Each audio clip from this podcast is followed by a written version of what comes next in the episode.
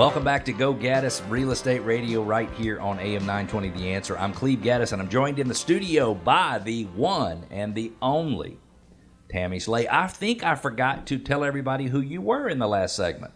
Well, you told them in the segment before, but you can always tell them who I, I know am. I should remind everybody that Tammie Slay is in the house. Tammie is my sweetheart. She lives in Dallas, Texas. She lives in Frisco, Texas, north of Dallas. So it'll be like living in North Atlanta. Uh, similar cities, by the way, different environment. You know, um, very flat in Dallas, Uh-huh. very hilly in Georgia, Yeah. lots of trees, less trees there. But Dallas is just a beautiful area, and it's a Mm-hmm. wonderful city. And I think the people are very similar from Yeah. one city to the other. Well, they say they're going to build a billion dollar hockey stadium in north of Atlanta. So that's all we got going on right now. Well, we got a few billion dollar miles coming in. I bet you do. I bet you do. In this segment, are appraisers going away? And what are the realities of trying to buy a home in today's market? But before we get into that, Tammie, you and I were talking about adjustable rate mortgages in mm-hmm. the first segment. And you and I did some research while we were off air. And we realized that you and I might have been talking about two different types of mortgages. And I didn't even realize I didn't realize that what you were quoting even existed, and I've been in real estate for 22 years. Isn't that amazing? That's amazing. We just keep learning stuff all We the time. do. So I was quoting, I think, a 5 one Mm-hmm. which means rate fixed for five years, and then it can adjust a certain amount per year, but only each year after that with a maximum number. You went back and looked, and you were talking about something called a five Six. six, which when you said to me five six, I'm like, wait a minute, somebody somebody was drunk when they wrote that second letter. That doesn't make any sense. And then I looked it up, and it when it when that first number has a slash and follows by the next number, one means it invests it, it adjusts every year. Six means it adjusts every Six months. six months, and they have three month adjustables. They have 6 month uh-huh. adjustables. They have nine month adjustables. So you were quoting the rate, which was one point lower mm-hmm. than the thirty year fix, and you were quoting the rate for a Five. five Six. six mortgage, and I was quoting the rate for a five one mortgage. If this segment has you thoroughly confused and you want somebody to help you figure out the best mortgage for you, we're not mortgage professionals, but both of us would be happy to have a conversation with somebody to analyze the mortgage situation. You could reach me, and if you wanted to reach Tammie, yeah. you can call the same number 770 497 0000. My name is Cleve Gaddis. The other voice you hear in the studio with me today is Tammie Slay, and you're listening to Go Gaddis Real Estate Radio. Our goal here is to help listeners go from real estate novices to experts, and sometimes, by the way, we have to take Cleve from a real estate novice to an expert because he's got to learn something new too. We want home selling and buying to be done with total confidence and without all the worry that's typical with life's biggest investments. We don't want anybody, and I know your Hip Realty mm-hmm. Group, by the way. If anybody wants to, if anybody's got a referral they want to send to Dallas, Texas, go to hiprealtygroup.com, and that is Tammie's beautiful little boutique brokerage, which has the most amazing culture I have ever seen. Thank you. Um, I'd like for you to come to Atlanta and be our culture goddess. If you would, would you do that for us? Oh, I would you love would to. do- help. I'd have so much fun with modern traditions. You would help so much. I'm just I'm just older and boring, and No, you're, you're just not. younger No, and lots and lots of fun. So don't forget, we want to connect with you, and it's easy. Go to gogaddisradio.com. G O G A D D I S radio.com. You can ask questions, you can make comments, you can push back or challenge anything we say, you can share your ideas, you can request your neighborhood be featured in our neighborhood spotlight, and you can subscribe to our podcast. Tammie, you asked me a question, I believe, when we were riding in a car somewhere over the last week, and you asked me if I had heard about property data collectors. Yes. And I said, no. I did not know what a property data collector was.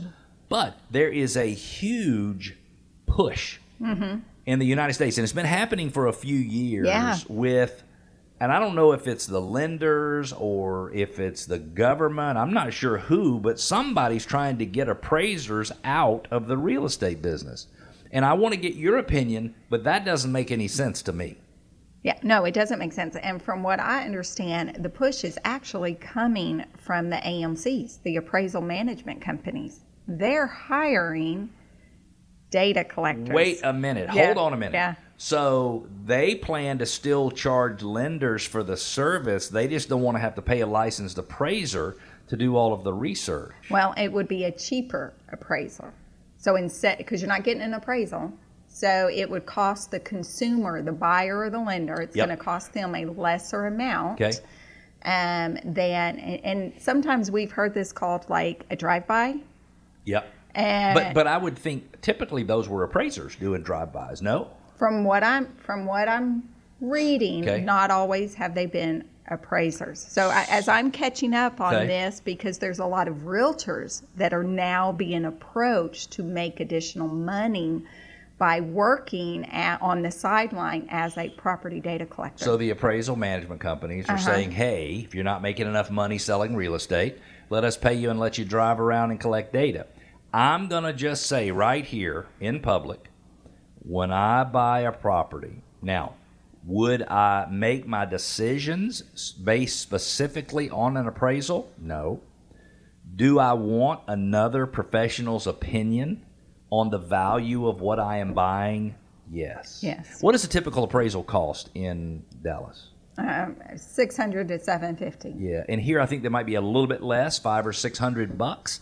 And it's just, what if the appraiser finds something in, in the data or in the in the records or something um, that you wished you had known before you bought the house, and, and you don't have the benefit of having that. And if I was going to pay five hundred thousand dollars for a house, and an appraiser thought it was worth four and a quarter, doesn't mean I couldn't pay five hundred for it if I wanted to, but it certainly would be good to know that that's what the appraiser thought.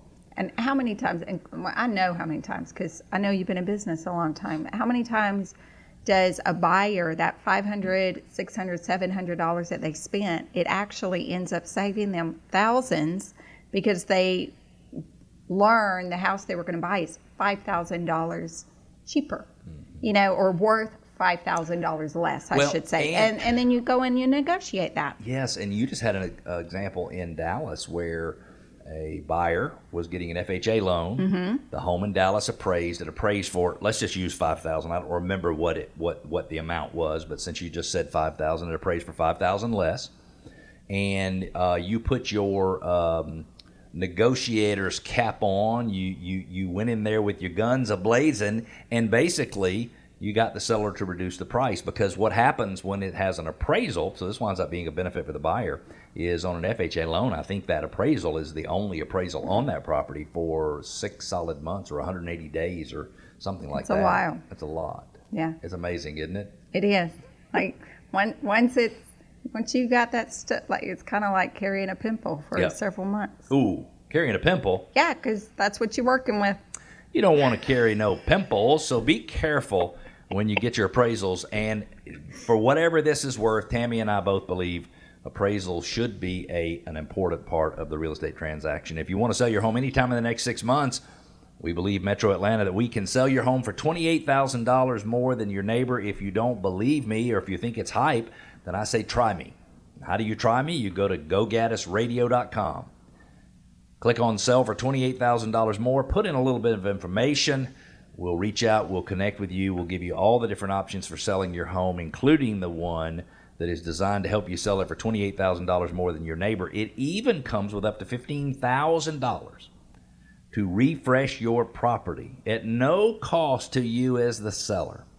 And if you think about that for just a second, if you think you can't get an extra $30,000 if you had eight or nine to spend on the home, then you probably are wrong because it can happen and it does happen over and over and over and over. 770-497-0000 is where you go or gogaddisradio.com. It is frustrating for buyers in the market today, and it was frustrating for buyers for the last two and a half years in the market. You and I are getting a up close and personal exposure to a young person trying to buy a home, Yeah. and that's my daughter, Stacy Yeah. is trying to buy a home and she when she finds something she really loves she doesn't feel like she can afford it mm-hmm. when she finds something that fits her budget in some cases she doesn't feel safe Mm-hmm. living there mm-hmm. and so she's only been looking for a few days but it is a highly emotional experience. Mm-hmm. Now, she is thinking maybe I should rent for a little while and buy a little bit later. Uh, she doesn't want to have pressure to have a roommate and things like that. And who knows what she's going to decide? She's a smart young lady, and she'll make the decision that is best for her. But my question for you is if you were asked to give advice to a buyer who was in Stacy's situation, what advice would you give her in terms of being able to find the home that might work for her? Um, the first advice I would give is lean into this experience, embrace it. Sometimes buyers, especially younger buyers, they endure the process.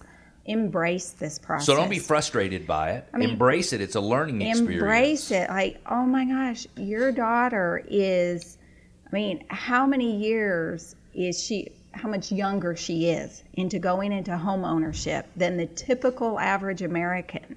Like, that woman, I high five her all the time of just go you lean in and this experience is going to result in you know several hundred thousand dollars being spent on a home so take your time You know, Tammie, lean in I didn't even think about that, but I just went online and it says the average age of a home buyer in 2022 was 36 years old.